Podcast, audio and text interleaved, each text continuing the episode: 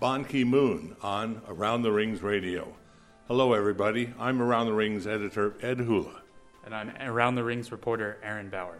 And we're both going to spend a few minutes talking with Ban Ki moon, the eighth Secretary General of the United Nations, now enjoying a, a retired life in Seoul, Korea.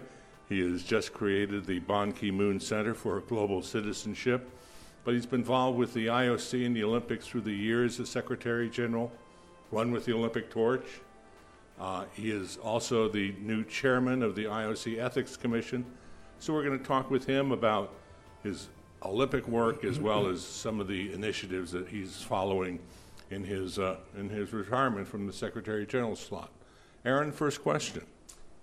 You've left the United Nations and domestic politics in Korea, and you've opened up your global center in Vienna. What's next for you as a private citizen, and what do you hope to accomplish with this opening of the center? Since my retirement from the United Nations in December 2016, during the last one year, I have been doing almost the same similar activities which I had been doing, mm-hmm. uh, trying to foster the raise the awareness of the importance of uh, implementing climate change agreement, gender empowerment, uh, sustainable development. Of course, as chairman of the Ethics Commission of the International Olympic Committee, I have been working very closely with uh, President Thomas Bach of IOC to use sports for peace and development. Now, as you are aware, I have established a Ban Ki-moon Center for Global Citizens in Austria. It was launched uh, by Federal Chancellor of Austria, Sebastian Kurz, together with me and uh, Heinz Fischer, former president of Austria. Mm-hmm. The main purpose of uh, this Ban Ki-moon Center is to use our leadership uh, experience and advocacy uh, to promote and to foster global citizenship among young people. I have been observing during the last 10 years, dealing with uh, world political leaders, that one of the main reasons why we are still suffering from uh, with so many uh, problems and conflicts around the world is that uh, clearly the world's people are lacking seriously the global citizenship. So it's very important. We have to target the youth group and the women group to foster global citizenship. By the time they, uh, they will be in a position to lead this country, this, will, this con- world should be much more peaceful, much more prosperous, and uh, reconciliating. What, what do you teach someone to be a global citizen? What kind of things, what kind of qualities are, are missing that you think could be, uh, could be brought, brought into the youth of the world today? I'll tell you one story. In 1962, when I was a high school boy, I had the unique and unexpected opportunity of meeting President John F. Kennedy at the White House. I vividly remember that uh, he told us, uh, I was one of uh, 140 young uh, students from around the world. He was telling us that look, um, there are no national boundaries in this world. Of course, there were national boundaries, very high boundaries during the height of Cold War. But world leaders were not getting along well. But you young people can do it. Uh, it was most inspiring, even to a young, young boy without knowing much about the world. That has always been vivid in my memory. And that's exactly what uh, I have been witnessing as a Secretary General of the United Nations. The world leaders are lacking global citizenship. There are not many world leaders who are acting as global leaders. They are mostly acting like national leaders. So that's why I made up my mind that I should do much more to foster global citizenship among the peoples, particularly uh, targeting young people and women groups. They are our hope for our future. Why is that global citizenship eroded in your minds to this state we're in right now? Because they cared much more for their own short term interest, particularly leadership people, people with the leadership uh, positions. When they do not foster, when do not act uh, as global leaders, uh, then they are just narrowly focusing on their national uh, agenda. And then it will be extremely difficult for the United Nations and the neighboring countries to help resolve uh, conflicts uh, between and among the countries. That's a very important subject now. We're sitting here and we're less than two weeks out from the Olympics opening here in South Korea.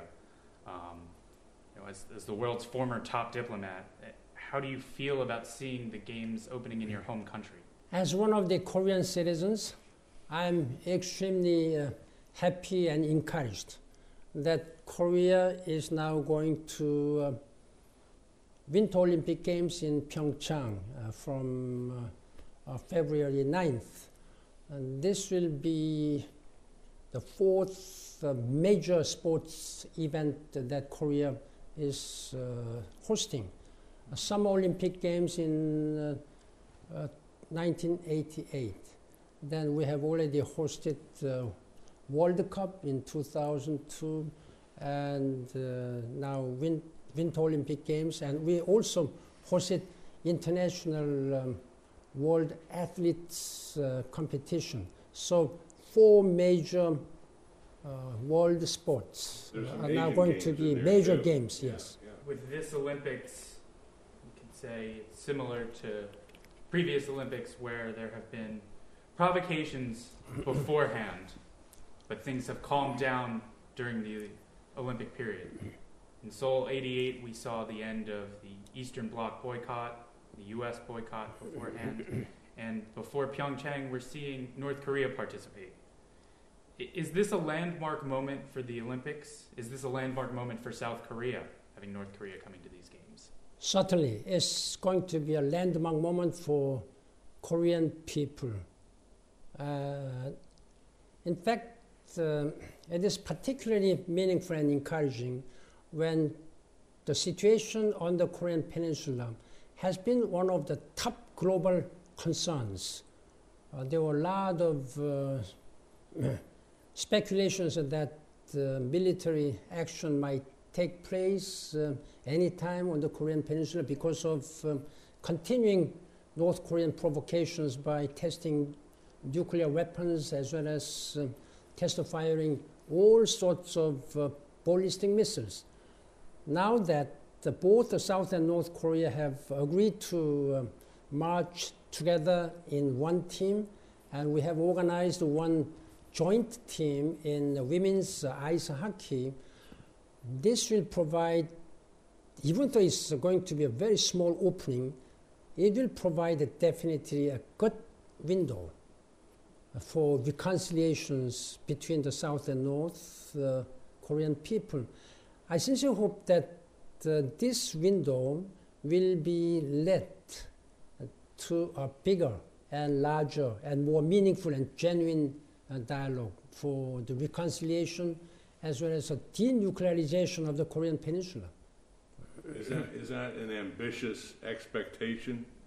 How quickly do you think it will happen after the Olympics are over? It may sound ambitious, but you should aim high. As athletes, uh, they are uh, aiming high for uh, their best performance. Of course, it will be extremely difficult. I am a very practical person and I have been experiencing all uh, these uh, difficulties since, uh, since the beginning of this North Korean nuclear development program programs in 1990s. I have been directly uh, negotiating with North Koreans or indirectly dealing with this as the Secretary General of the United Nations.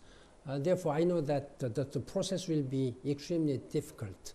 Uh, but with the patience and flexibility and the firm commitment for peace on the Korean Peninsula, I think we can do it.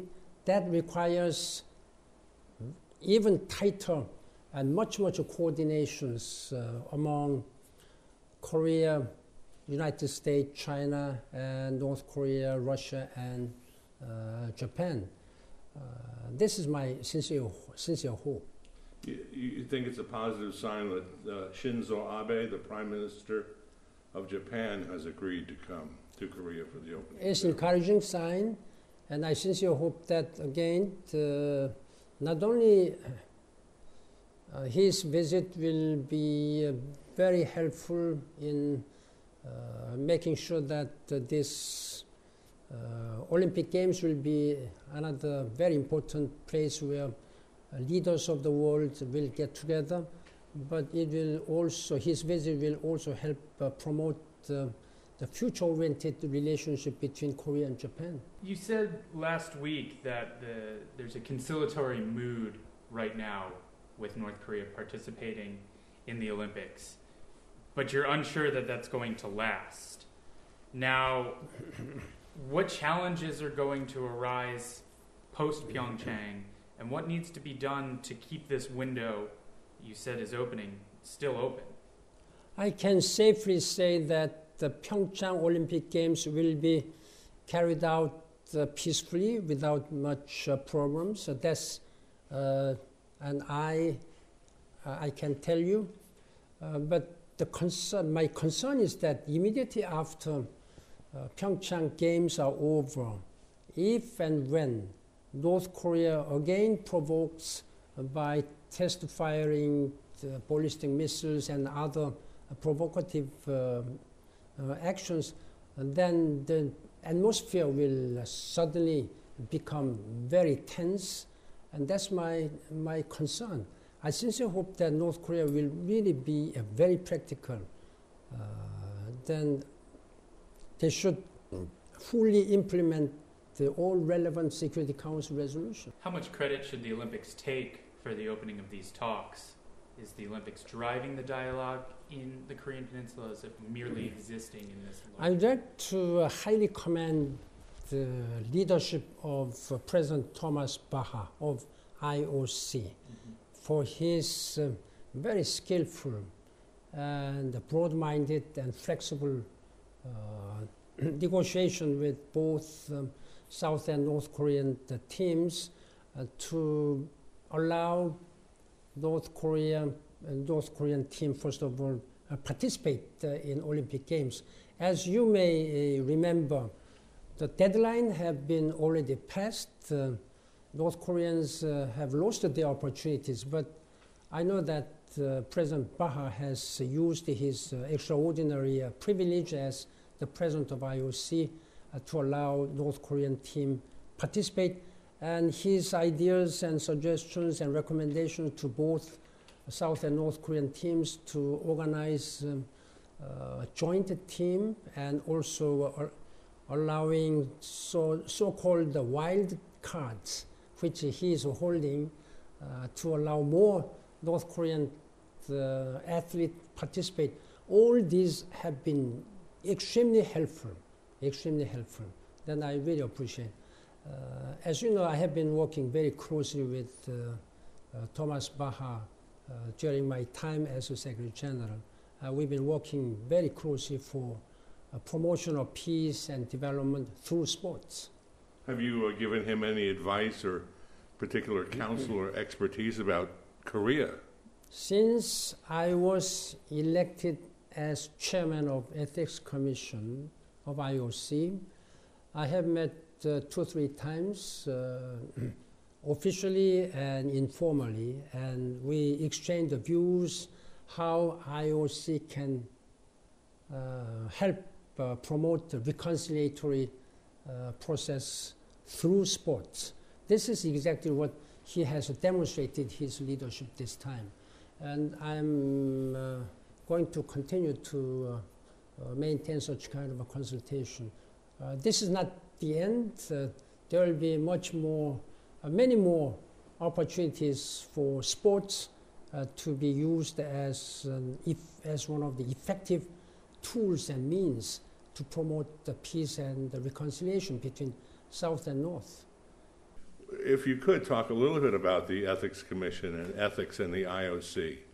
Um, wh- wh- why is it important for the IOC to pay attention to ethics? Does it need to pay uh, more attention and, and, and know what's going on within the organization?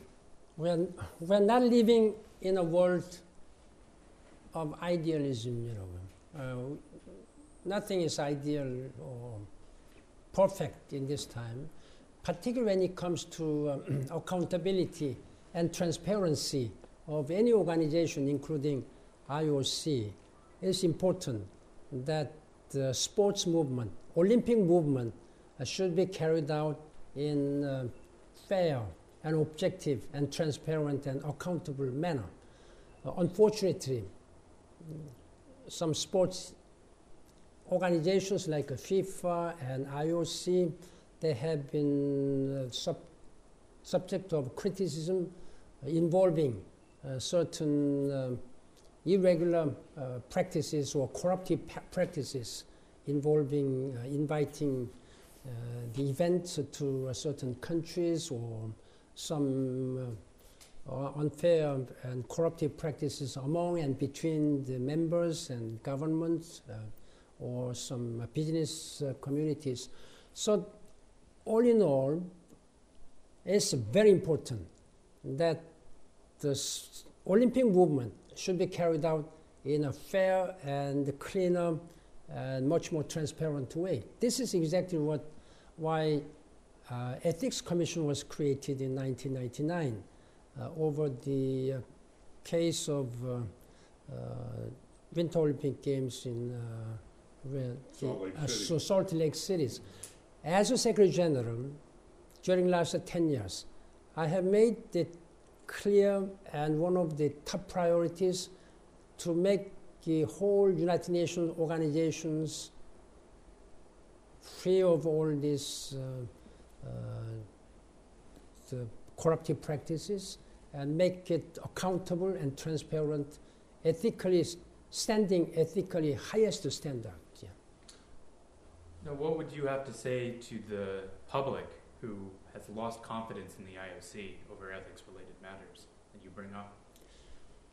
That's exactly why I am doing my best uh, to, as chairman of Ethics Commission, uh, that uh, all the IOC members, all the athletes, and all the spirit uh, of this IOC movement should be conducted in a very objective and transparent and accountable manner. That I'm going to uh, continue. Yeah. How much time do you expect that this work is going to take as being chairman of the Ethics Commission? I first of all I have to uh, participate at least twice in the IOC session where I report uh, the work of the Ethics Commission. And you'll do that, I But, guess, in uh, Pyeongchang. Yes, uh, I'm going to uh, uh, participate in IOC session on February 6th uh, and report uh, the work of the Ethics Commission this time. I had already uh, extensive um, uh, discussions and consultation with uh, our staff of the uh, Ethics Commission, including Chief Ethics and Compliance Officer, and I'm now ready to uh, report. Uh, but as you know, um, but we are not living in an ideal world. Uh, anything can happen by any, anybody, so it's important that we foster uh, to the members of the IOC uh, that we must live in the highest level of ethical standard. Yeah. The commission has just been newly elected. It's, it's changed under the IOC charter. What can you say will be different, better about the Ethics Commission, the way it's now being formed?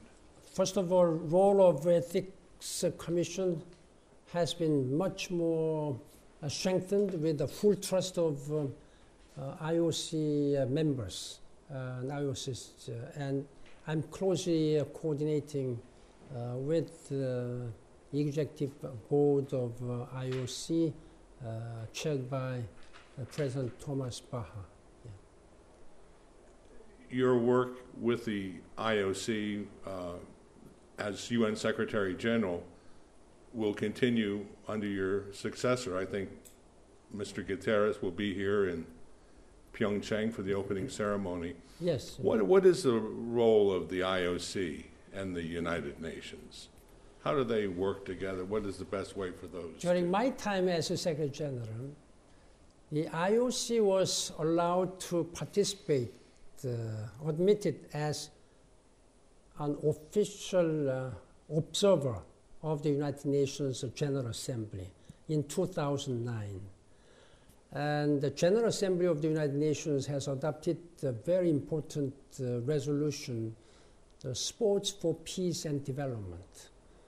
And during my time again, the General Assembly, United Nations has designated April 6th every year as International Day for Sports.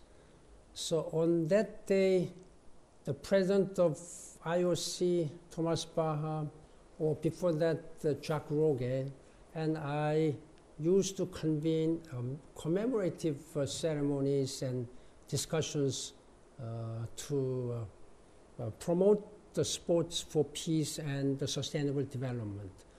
And we even the coordinated had the partnership with uh, His Holiness uh, Pope Francis.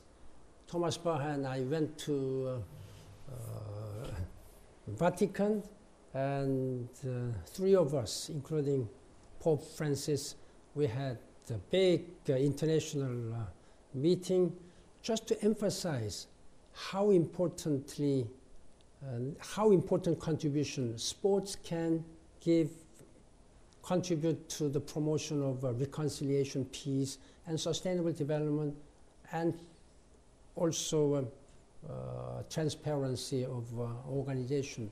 That's uh, quite i'm very much proud of all this kind of initiative which i have been dealing with um, thomas bach as you know um, uh, I am a firm believer uh, in power of sports and dynamics of sports, which can instantly mobilize a passion and energy and the fairness and objectivity uh, and the justice even you know, uh, through sports.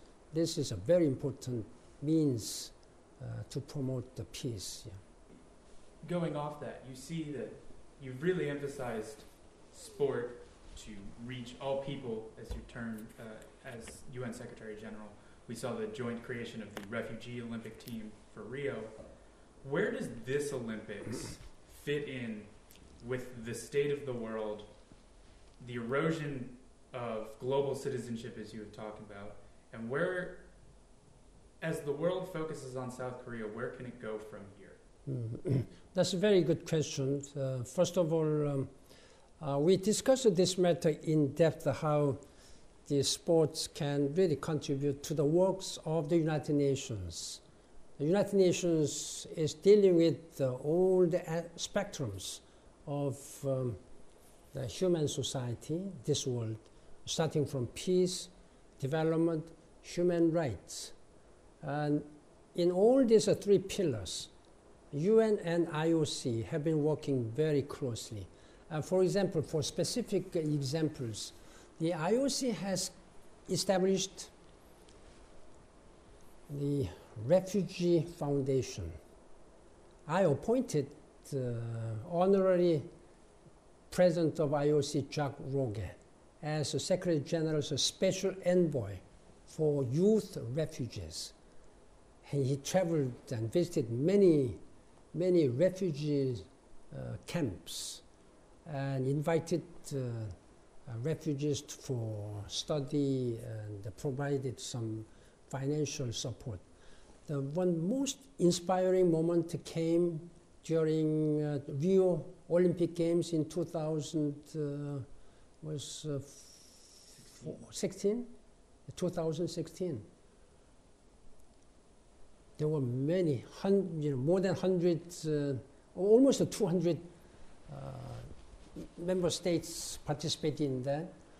And most applauded team was refugee team, refugee team. that Thomas Bach invited and trained those athletes who were among the refugees. Of course, they didn't have much uh, time to train themselves. They didn't have much uh, equipment, but IOC provided as much as they could do. Of course, they were not able to get any gold medals or any medals, but the spirit was there. In 2010, with Jacques Rogge, we traveled together to uh, Zambia, Lusaka, Zambia. And IOC spent $30 million for Center for Hope through sports. We opened it together, Secretary General of the United Nations and also President of IOC. In 2014, Thomas Bach and we, I went together to Haiti. After earthquake, there were a lot of uh, despair and difficulties, and there were a lot of young people who, who didn't know what to do, and they didn't have any place to even play. IOC invested again $30 million in Port-au-Prince and built a nice modern sports facilities, including 400 meter field track and uh, basketball, volleyball, and all, even taekwondo, you know, uh, practicing place. It was uh, very inspiring. And I saw from the faces of um, tens of thousands young people the hope, signs of hope. In Zambia, in Haiti, I was thinking myself, had there not been anything like this uh, Center for Hope or for Sports, then where all these young people would go? They would be wandering around, uh, engaging in some, uh, you know, some other, you know, unwanted activities like, uh, you know. This is very important. How to educate young people, how to give sense of hope to these young people through sports. This is shining examples of um, IOC and sports. Uh, finally, you've gotten the run with the Olympic torch, I think, a couple of times. Are you going to do that I'm, in I'm here going in Pyeongchang? to do. I'm going to do again the, in Pyeongchang. That will be my fourth time to. Uh, participate in torch relay. There is no age IOC age limit for the torch relay. No course. age limit. Uh, I'm not. Uh, I'm not good in athletes. Uh, you know, I don't practice much. But uh, this Saturday, this weekend, in fact, I have to practice for my uh, 300 meter run to carry torch. So I'm very proud that I started from London Olympics, then Sochi Winter Olympics, and Rio Olympics and this will be my fourth time. Well, thank you very much for being with us and speaking with us today, Ban Ki moon, Secretary General of the United Nations. It's been a pleasure speaking with you. Thank you. Thank you very much. It has been a great pleasure to speak with you. This is Around the Rings editor Ed Hula. I've been with Aaron Bauer here in Seoul, South Korea, for this edition of Around the Rings Radio featuring the former Secretary General of the United Nations. Ban Ki moon. Thanks for joining us on this edition of Around the Rings Radio. Have a great day.